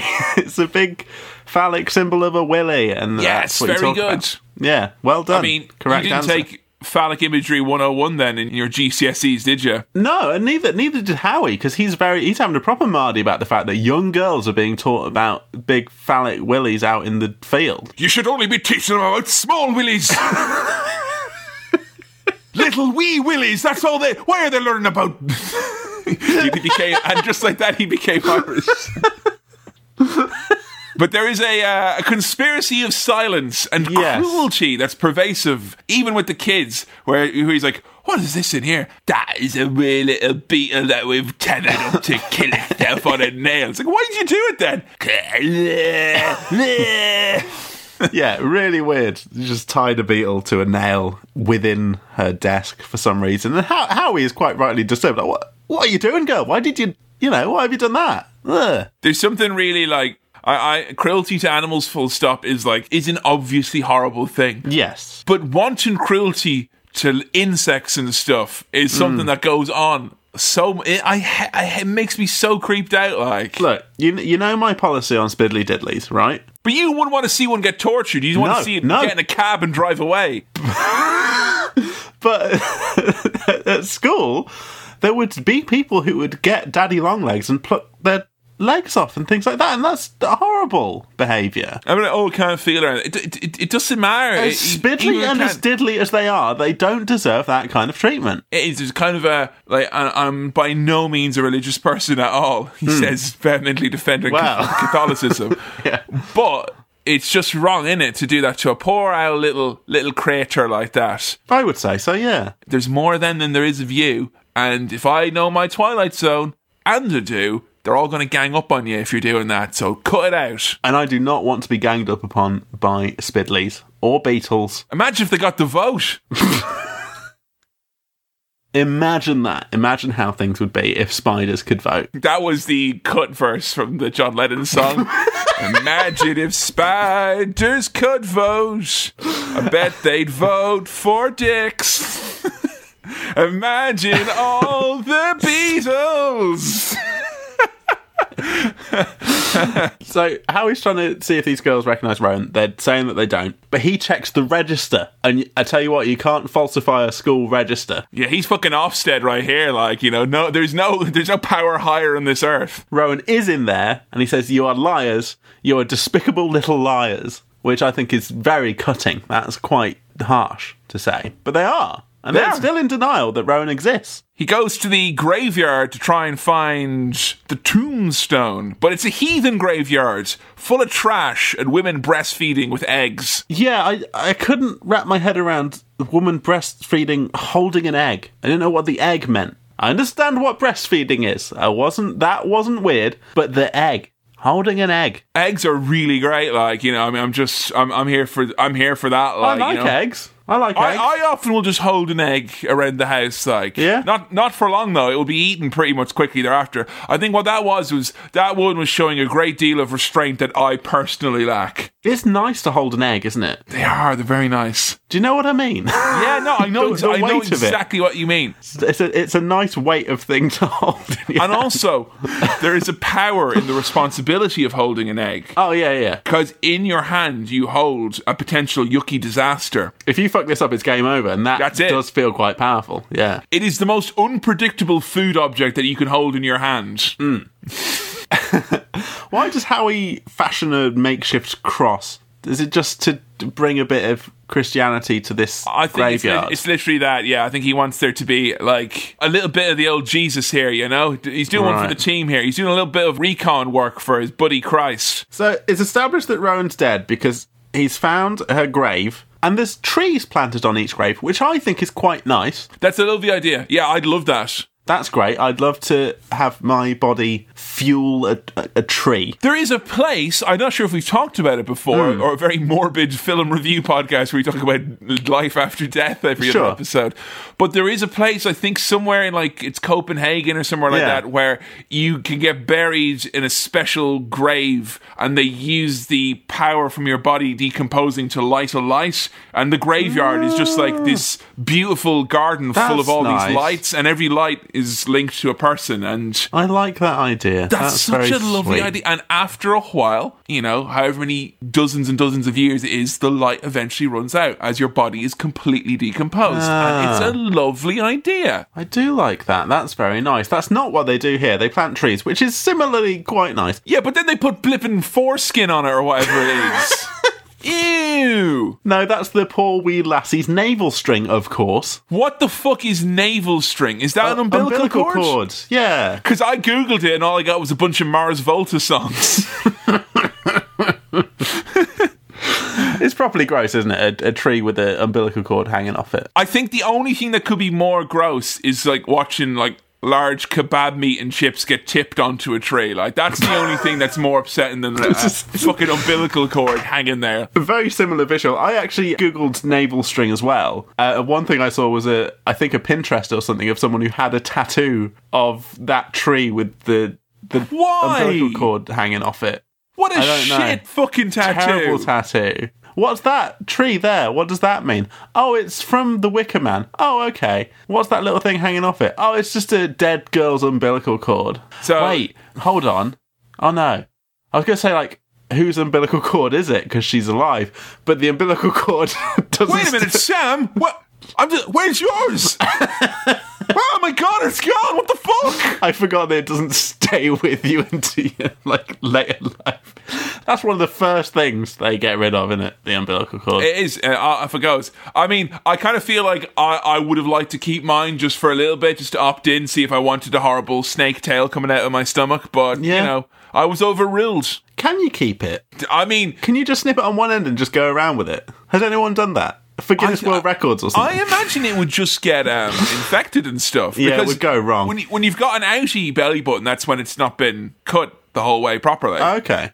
Right. Oh, I Um, didn't know. I didn't realize that. Yeah, I mean, Ah. I, I know can, there's other reasons why it can happen, but that is Yeah. a reason it can happen. Ah. Yeah, so I don't know. Uh, I, I don't want to find out because if if I find out anything about it, I'll probably be disgusted. Now, now, Kevin, I've heard of having a frog in your throat, but what I haven't heard of is putting a frog in your mouth to cure a sore throat. Is that a thing? I don't know why, but I was so disturbed that there was a frog this small. Like I didn't like how small this. I was like, ah, this. You've seen small frogs, though, right? Yeah, but he was so little to fit in the was bonny wee frog. mouth of a wee little child. Yeah. Of, Um, a, of a Wayne, no less. I tell you what, just one of the most horrifying things I've ever seen in my life, an, an image that sticks with me. I mean, it is spooky swirl though. Yeah, it? it's Like, spooky so- swell. A, a frog died in on our like garden patio when I was younger, Oh no! and then it just decomposed where it stood, and then there was just a frog skeleton there for a bit. I didn't really see. No badger came and or No. headshell came and polished that off. It just well, I, th- maybe they did, but they left the skeleton, and there was just a fully formed frog skeleton just there for a bit. You know what that is, right? Because I mean, we had frogs and stuff die back in Yeah. Horncastle, but we had a obese hedgehog that would come in and fucking Right.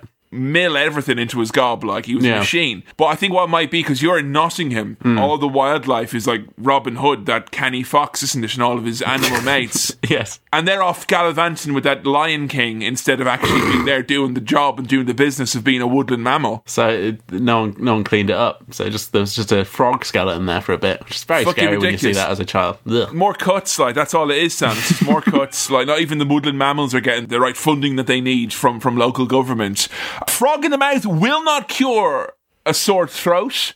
However, you loyal listener who's made it this far into the review of The Wicker Man, I know you're expecting it, and here it is. I have got legitimate, brilliant ways to cure a sore throat. Hit me with them. Okay. Sore throat cure number one. And this Yeah. can be if it's the roof of your mouth, the back of your throat, all of the throat, you know, wherever it is. Mm-hmm. Salt and vinegar crisps.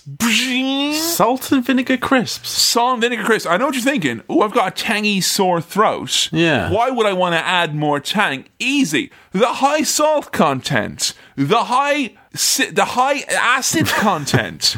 I thought you were going to say the high vinegar content. The high acid and salt content destroy the germs and they actually ah. help the healing process. Second thing which crisps you are can do. good for me. Cri- Sam, Thank you, doctor. Eight glasses of crisps a day is what I'm telling you. Number two, Yeah. coarse wholemeal brown bread. I'm talking a proper dense soda affair, not a flimsy, you know, pre-made slice. I'm talking about a proper rough old rye type of a thing will work. Yeah. A, th- a thick wholemeal bread. You eat that, something you have to chew a lot. Literally by eating and chewing it, and it's so spongy and thick and coarse, it will literally scrub your throat clean of the streptococcus, ah, which is what okay. gives you the bloody sore throat in the first place. And if you've not got a cold and Wait, you've not it'll, got a it'll full clear your throat of what? it'll, if you've not got like a streptococcus, it's the, the Bless you. nasty. Oh, hey now, hey. That's that's the other that's the other word that we have for boner. It's uh, streptococcus. Uh, so there you go. There's two. If you're reaching for the ice cream, it won't it won't do you much. It'll give you momentary relief. Ice cream is bad though long term because any dairy will make it worse. It'll give you more mucus. Do those things. There you go. My dad may not have been able to provide you with really great tidbits about the Wicker Man, but through me, he has offered you great tidbits about sore throat remedies. Nah, just put a frog in there, mate. Sorted. no, I'll, st- I'll stick with my frog, mate. It's what I know. Like, you know. so, Harry's gone to the records office, I guess, to try and find a, a death certificate for Rowan. But everyone always wants permission from Lord Summerisle.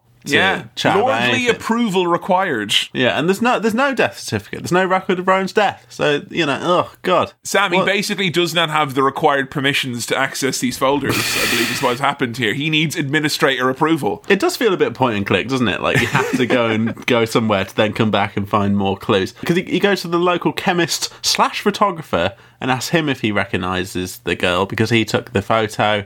No, Uh, no, I don't. All right, cool. That was a good scene. He, he doesn't have a copy of the Harvest Festival photo or anything like that. He, he doesn't keep copies. So, but he does. Hmm. It turns out he hmm. does. But you know, nah. Naked women dancing in a circle around a fire, jumping over it and stuff, talking about how the flame inside you makes a, baby strong. What did you reckon to that? I reckon that is probably the biggest banger on the soundtrack. That's a Yeah. great song. Real Yeah, nice yeah. little ditty there.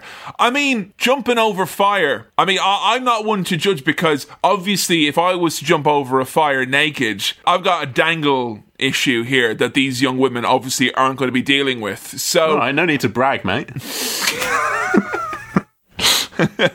I'm just like I'm not I'm not sure I'm I'm in the position to be like no that's a terrible idea you don't do it because I mean hmm. if I didn't have a penis I'd probably be jumping over fires every other day that Yeah. that literally is stopping me from doing that you It's know? the idea, and I don't mean to sound crass or childish, that when they jump over the fire, the fire force might literally go in the right direction there to impregnate them with the fire baby. so you're saying like the fanny will be dipped with the wick of fire Yeah. I don't think that's the I think it's more of a, No. like a yeah a general like jump over the the I didn't know whether it was like literally, if you get the angle right, th- some of the fire energy will impregnate you with fire.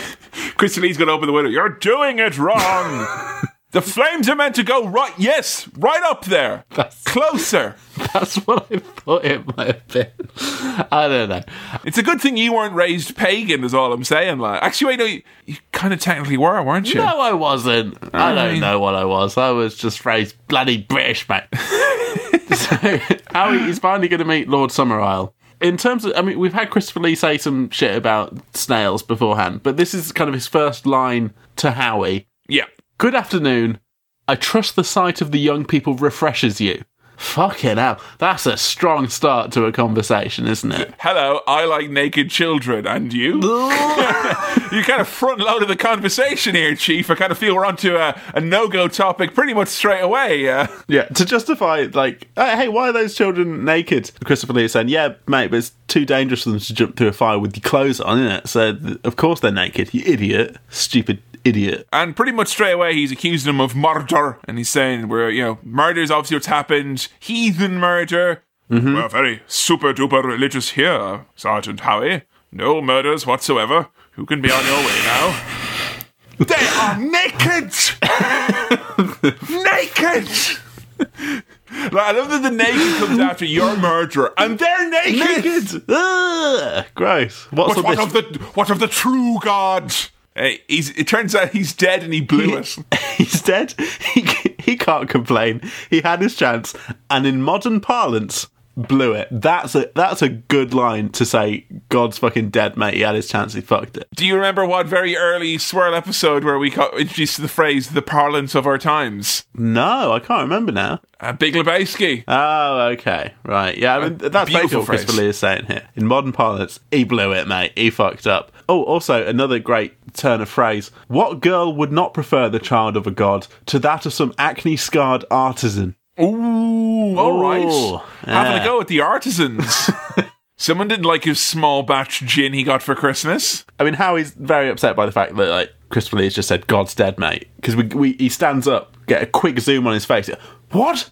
Uh, yeah, I, I love that. Love I things like that. love this so much because it, it rings very true to me that like Yeah. like I found when I was growing up the level of discourse about religion and spirituality was so fucking jilted and so like constrained and like if you talked about like if you just weren't saying God I love Catholic mass you would get this reaction you know like, what, the, what, is the, what is the true God? You know it, and I I kind of love how they just represent like can you imagine this movie in the 70s when it came out? Like this was I'm pretty sure banned in Ireland. And like he's imagined like old people seeing this like religious people? This is like as shocking as a snuff movie in many respects because of its flagrant depiction of like non-Christianity. And I love it. Yeah, I mean, I, being uh, not really a Christian, I know I know it's a running joke that I'm a Protestant, but I, I'm not. It's not really a thing. Uh, It doesn't really affect me. But I can imagine if you are of a religious disposition, this could really, you know, take you aback, especially back in, you know, yeah th- this movie would be a lot 50 years ago? scarier 40 years ago? Four, 40 yeah, something? 40, 45 thereabouts, probably Yeah. thereabouts now, yeah. So, but I mean, yeah, I think this movie would be a lot scarier if you were older and more pious. Yes, I imagine so. When you get your racist old nan, right, at Christmas, give her fucking both barrels of the Wicker Man. Boom! All right, so let me try and understand what's happening here. By worshipping the old gods, his Christopher Lee's dad was a fruit man, uh, Yeah. like love growing vegetables and fruits. By worshipping the old gods, they can grow special strains of fruit, and all the people on the island have embraced paganism as a result of this. They think by worshipping the old gods, special fruit comes out, and that's why everyone is pagan. But Howie's upset, he's like, "You're the subject of a Christian country." I mean, I don't know if Lord Summerisle is going to show up to the House of Lords, you know, and and vote, knowing full well that he'd be doing so under the eyes of a different god to the ones that he likes. You know, I'm not sure if his lordship had, had considered that. No, but it's it's all about fruit. It's all about veg. It's all about crops, mate. I love when he's like, "You're concern. a pagan." He's like, "How dare you? I'm not a pagan. I'm a heathen." He also says it's been a great pleasure beating a Christian copper, which is a nice little thing, isn't it? Oh man, I Chris, we, you know, we have to not mention how great he is, but Christopher Lee is fucking Oh, amazing in this Uh, he's wonderfully kind of smug. and weird. Yeah, like grand. and so confident. Like he's just alarmingly at ease with himself in this very Yes. strange place. Charming and disarming all at once is what he is. Oh, yes, he is. Yeah. So they're going to have a wee exhumation of the old body that's been buried. Oh yeah, he's, he's been very casually given permission by Lord Summerisle. He's like, oh, I thought I'd already given you permission. Go ahead, ex- exhume the dead Take as many bodies up as you want. Like. Do it. Yeah. Uh, turns out it's a hare. There's a hare in there. That's not fair. It's just in there. It's why it is, really. It'd be funny if it was just hair in there, like everything else had died, but just a head of hair was left over. Howie's response is to throw this at Christopher Lee and the school teacher from earlier, but I found this in Rowan's grave. All right, mate. Uh, disrespectful to the hair. The set of pipes on Lee, though, when he's fucking singing, like, oh my god. Yeah, he can. He can absolutely sing. I'm glad he channeled that into metal later in life as well. Yeah, I'm really glad in his later years he did embrace us with the musical side because he's clearly got the chops, let me Hmm. tell you something. So we've decided to go for a little bit of a snoop around the photo lab. And he finds some pics, which he, I just love, like, you know, this is the old days where, you- where you didn't have an app, you had to actually physically make the picture to see it, you know? Yeah. Have you ever been in a in a dark room? No. I have. every, every room I've been into has, been, has always been full of light, you know? a, a photography dark room. Have you ever developed a picture? No, never. In in college, I did photography, and they taught us the antiquated art of actually developing pictures. Oh, so you could be like proper Peter Parker. Yeah, yeah, in like that red with the red light and dipping it in that uh, liquid. I imagine between the red light and the chemicals, that room Yeah. is basically just like the physical embodiment of a nightmare and a headache. Yeah, it's very creepy, but very strange to actually be in that room doing that kind of thing. But th- thank God it was just really rubbish, amateurish photos that I was developing that I'd taken rather than anything, you know, Not like sordid evidence. or creepy. Yeah, no. But, you know, I- I'm glad I've had that experience because I think that's going to be obviously dying out in the not too distant future. Well, I know there was a big hoopla and rulia on Twitter when the new season of Stranger Things, uh, that's season three for those listening in the future, when that came out and had many scenes in a dark room, and all the kids were like, What is it? Why is he in a room? Did they not have fucking TikTok back in the 80s? No, you fucking morons. you know, so we can look forward to more of that, I guess. But if he finds the photo, and we've got Rowan standing amongst failed crops, the crops have failed. In front of loads of tins of raw beans and pointing at her with big thumbs up, like, so. And I think he exclaims to himself, or he says this in his head, like, sacrifice! Like that. He realizes, like, what's going on here. Rowan's going to be sacrificed so that there can be a bountiful harvest next year. Ah, okay. And then back when he's trying to have a little bit of a sleep, he's tossing and turning, and next door there's a naked lady singing, "Please come and have some sex." You know, he's really, he, he really displays here Yeah. how ineffectual and how completely useless you are as a human being if you can't just have an old wank, you know, because he's literally there thrashing about, going, "No, oh, just have an old toss, mate. You'll be grand." Like, Yeah. just calm down. He doesn't want to do it. And so there's a very long scene of her dancing around nude and Howie looking kind of confused and then drawn in by it. in this as well, I, this is another bit of info that I know, Yeah. not from my dad, from from elsewhere. But apparently, in this extended sequence of her dancing around, there's extra bits that were added in, and they used a body double, which the lady was upset Right. with the actor because the body double's bottom looked completely different to hers, and she thought it was very noticeable. Okay. I watched this scene very closely, and I didn't notice any. I mean, it was a very convincing double, is all I'm saying. Right. I'll have to go back and, and look at it more. and I think just- we'll just have to watch it, you know. that the bottoms are correct. Interesting fact about this the landlord's daughter, portrayed by Britt Ekland, who's a famous actress and model, I think. Yeah, yeah. But she's Swedish, and there was an actor who did the voiceover of the speaking voice and also a singing voice voiceover. So none of these things are actually said or sung by Britt Ekland in So the film. are, are you telling me this this character is played by three different people essentially? yes. That was Sorry, little. I think she might be on par with Darth Vader. Like, there's no one else who's got that many people working to make one role come off. Like, Yeah, it's really interesting that like none of the stuff that comes out of her mouth is her saying it. It's all overdubbed, even when she's singing or when she's speaking. Yeah, there you go. How about that? Yeah. So he decides to have a bit of a research day at the local library about May Day, and he's like, Hmm. "Ugh, sounds horrible. Let's leave." But they've only bloody broken his plane boat. And they've all got horrible animal masks on. Mm. Ugh. Oh, just like in The Shining. It, yes, and I don't like it. And it's but masks are, are scary, and I mean that's the most obvious thing I've ever said in my entire life. But, But, an- animal people are scary as well, animal aren't they? masks, yes, Unless it's a very baseball scary. furry, that's okay. But other than that, it's very scary. yeah, his, his plane's plane got drained of all its fuel, probably. So he's he's stuck there. He was going to go back to the mainland to report his suspicions. yeah, I'm going to come back with loads of police. Can you get? Can you drive me to my boat, please?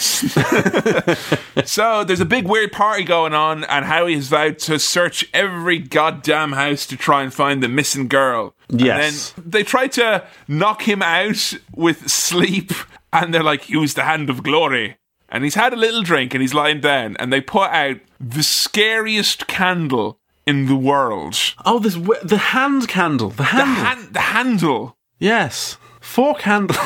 it's this weird hand candle that's supposed to. Uh, what's that supposed to do to him? Knock him out? Make him go to sleep. But it doesn't work. And what he does is he uses that. Don't get me wrong, Sam. Get get me a, a Glade Sensations. I'll be out like a light. Like you know, uh, give me a Zen Glade Experiences candle. I will be out like a light. Also, I, want to touch on an important thing here that there's some shots in this film while he's searching every house that are from Howie's point of view of local villagers either making big weird bread men or salmon costumes and it just suddenly the film for a few seconds turns into a fun documentary about a quirky like Subculture, island. like yeah and it's And like nice Louis Theroux's there. Like, why do you make these bread men? It's just a nice salmon costume I love it it's great do you think you're really a salmon? really?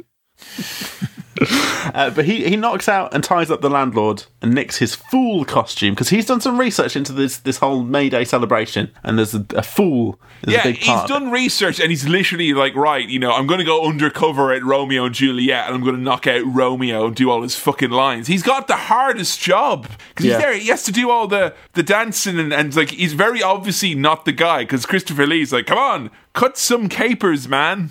Well, and, and all of the ladies are dancing around him wanting to get hit on the bum by the fool. He has to spank them with his fool stick. Is that a tradition that ladies get hit on the bum by a fool? What the fuck are you asking me for? You're Is the that a heathen. tradition? Look, Sam, the only Catholic tradition involving hitting people on the bum is when we institutionally beat children for literally hundreds of years. all right. All right? That's it. That's all it is. Okay? Okay. Hey, the villagers have some swords and they're all saying chop. Chop, and they're all chop, putting their chop. heads in some interlocked swords. And it's not it's not because there's chops for dinner. It's a different. Chop, chop, chop. I, that's, that's what I chant when it's chops for dinner here. Like. Yeah. What do you want for tea, son?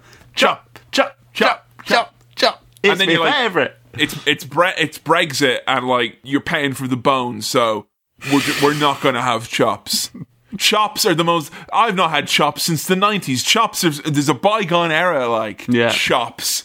Can We're in buy some world. bones, please? Because I like how it looks. Yeah, yeah. So everyone must put their heads in the interlock swords. It's a game of chance, apparently. And at some point, the music stops, and they appear to slice a girl's head off. But they don't really. It's all a bit of fun. Okay, cool. Fun May Day celebrations. They roll some ale into the sea to appease the sea god. The sea god likes a drink. Is is it like a thing where it's like it's not a proper, you know, not proper fete unless you've pretended to kill someone, like you know? There must be a thing. I don't.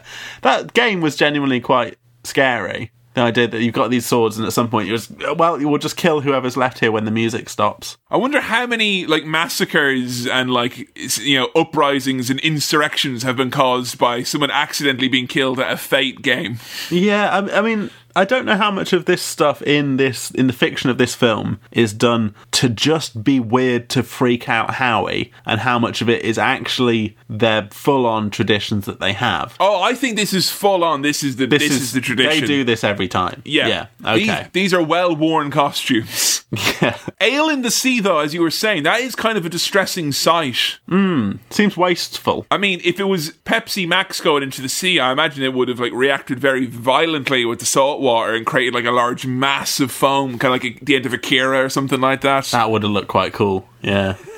uh, Ale in the sea. And Christopher Lee quite nicely says, and now for our more dreadful sacrifice when we kill a human being. like, Well, at least he's not gussying it up. He's not, you know, letting anyone think it's anything it's not. and we finally meet Rowan. Rowan's here. It, Howie sees her, runs off, sets her free, escapes with her. End of the movie, credits roll. We're all good.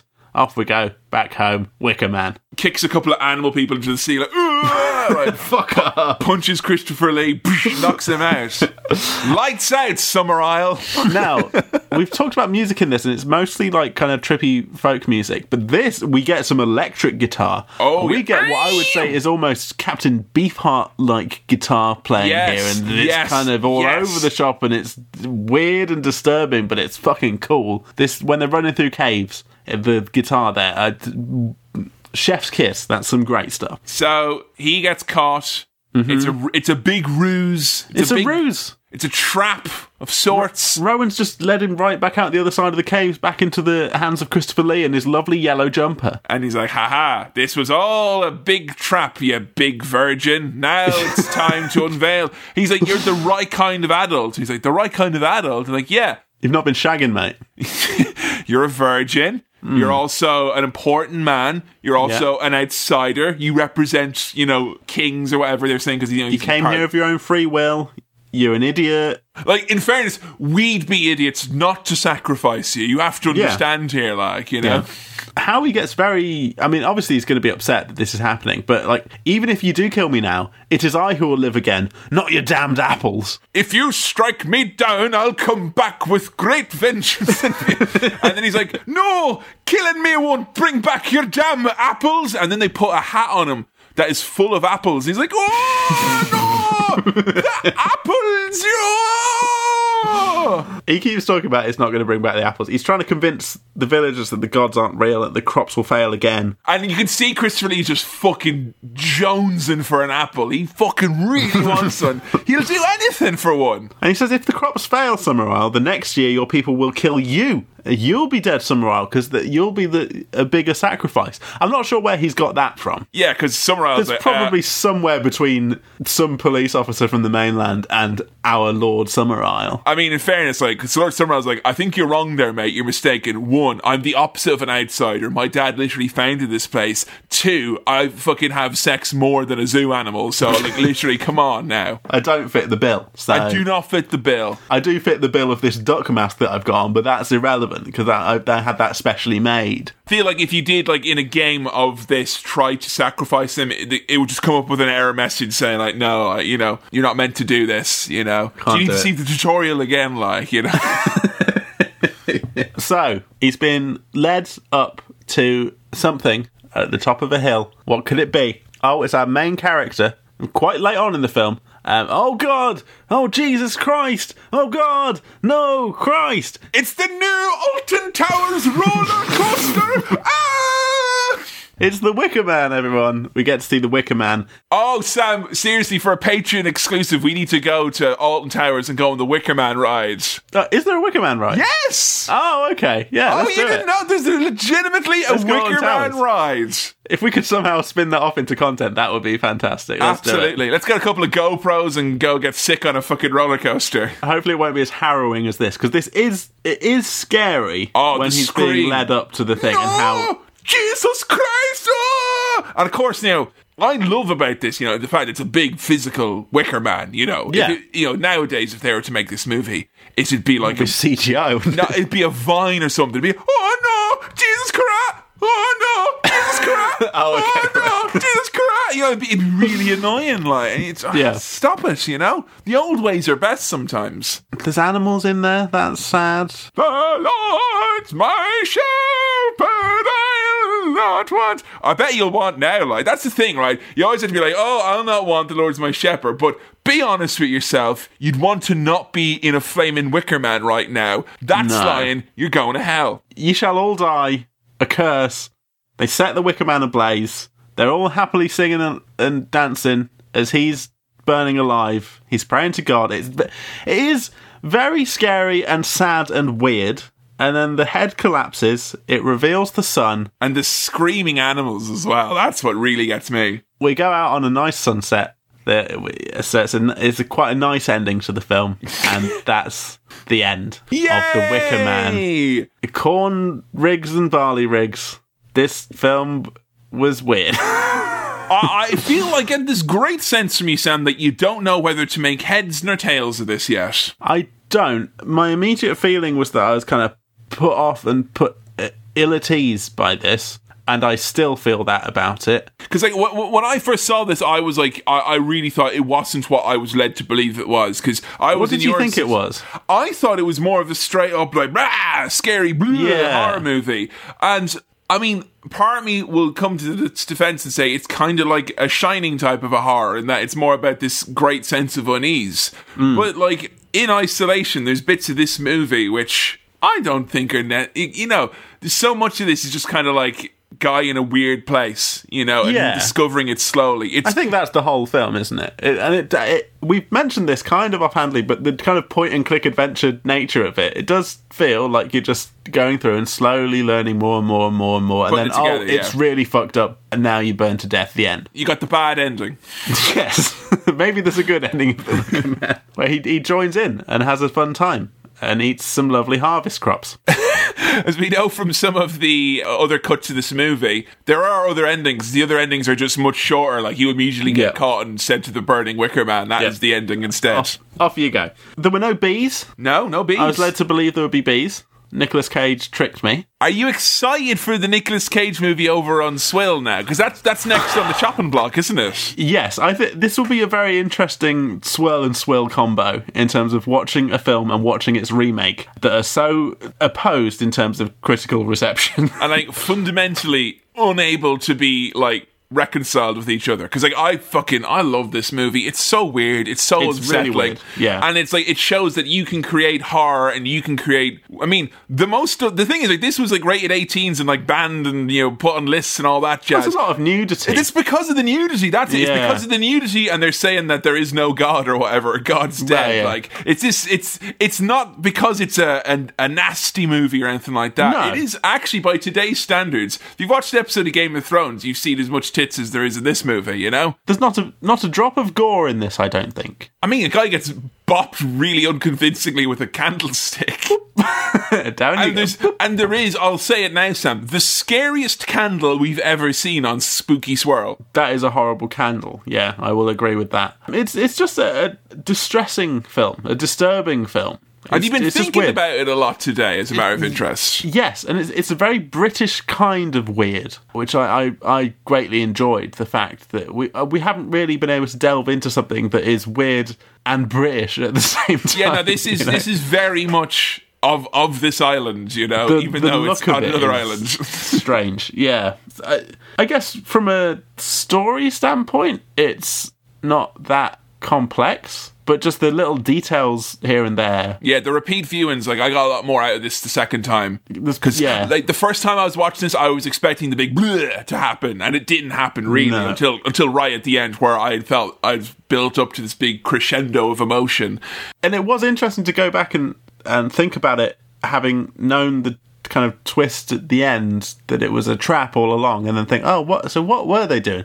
So it might, you know, bear a rewatch at some point. But I guess we're going to watch the Nicolas Cage one, so I can just do that with Yeah, that. I mean that's pretty much a rewatch because I Same imagine film. that will be like holding up a mirror, an American mirror to this, you know. and as we know, there's no two periods in culture that convalesce quite like the early '70s in England and the early noughties in America, which was Same definitely, you know, that's when MTV was riding high. You Hmm. know, the VMAs were on the everyone's mind. if Howie had had a, a cell phone, this would have been much easier. You know, it just It- called in the police. He just would have like taken pictures of Lord Summerisle with silly filters. He would have been like, "Stop that! I don't have bunny ears." Could he not have used a phone? Were there no phones on the island to ring back to the mainland and say, "This place is fucking weird. Send help." Send everyone. I swore there was a scene where he goes into a goes to a phone, but you're right, he doesn't. He's just a bit. No. Uh, I don't know. Ah, Cuts, mate. That's what it is. Cuts. cuts. We don't see the phone scene. You know. no, it cuts to the police, mate. No, oh, okay. no one to I ring. thought you It's meant him. cuts in the film. Like there might have been one, but we, we don't see it. I'm sick and tired of Tory cuts on our bloody movies. It's I not thought maybe fair. there was a scene where he's in a phone booth and you see a man in a squirrel mask just chopping the big wire. like, oh no, I've got you there. So, were you scared? I mean, is that is that a fair? I mean, because it feels like almost unfair to ask you that because it's not setting Hmm. up to spook you. But I mean, are you you you feeling? "Bleh"? scared and disturbed are different and this the, some of the imagery from this film has kind of stuck with me which is it has a very shining feel to it The shining was more scary it was also quite scary as well this is more just fucking weird and yucky but it, it's it's sitting with me at the moment i don't really know how i feel about it but that probably says something good about the film I think so because I think this one is going to be itching at your brain a little bit. Yeah, a little I've- bit. I'm not sure if, say, Nightmare on Elm Street has had the lasting effect on you that this one probably will do. Even though maybe that was a movie that had more bleh and more Hmm. Yeah. gooey moments and whatnot. so, did you enjoy it? Because I don't feel like you're you're not there yet. If you even know, i don't know no i'm not sure I don't know if we've had that in a movie for a while. I like, don't- where- Yeah. Because you can enjoy a scary film, even though you're scared by it. You don't go, oh, that was scary, so I don't like it. Whereas this was like, I don't know if I had a good time watching this. do it you was want to watch interesting. it? Do you want to watch it again though? I would be curious to watch it again to you know pick Hmm. up some bonus details here and there, but not really necessarily. I mean, just the the visual look of it, it, uh, it just upsets me somehow. I think the fact that it's it is Britain and it's g- quite familiar, Yeah, but but not is the thing that there's a kind of uncanniness to it. you're not used to seeing this type of a movie come from this neck of the woods. No, I can't think of many other examples where I have seen that. So that's a, uh, you know uh, getting me a bit off kilter. So, Sam, before we load you and I up into a giant wicker effigy of a Pepsi Max, what is your Star Wipe rating for The Wicker Man? Look, given that I don't know how I feel about it, I'm going to go slap bang down the middle. I'm going to give this three star wipes. Three Star Wipes. You heard it here first. Boo! ah! Thank you for listening to this episode of Cinema Swirl. This episode was produced by Kevin, edited by me, Sam, and the music was also by me. If you'd like to support the show directly, patreon.com forward slash Cinema Swirl is the way to go. If you'd like to follow us on Twitter, that's at Cinema Swirl. If you want to join us on Facebook, where the votes for episodes take place, that's facebook.com forward slash Cinema Swirl. And if you've got any questions, queries, comments, or other stuff, send them on over to cinemaswirl at gmail.com. That's cinemaswirl at gmail.com. If there's someone in your life who you think would enjoy Cinema Swirl, then why not recommend it to them? Otherwise, leave a review on whichever podcast thing you use, or just keep listening. That's much appreciated, so thank you. Alright, see you next time. Bye.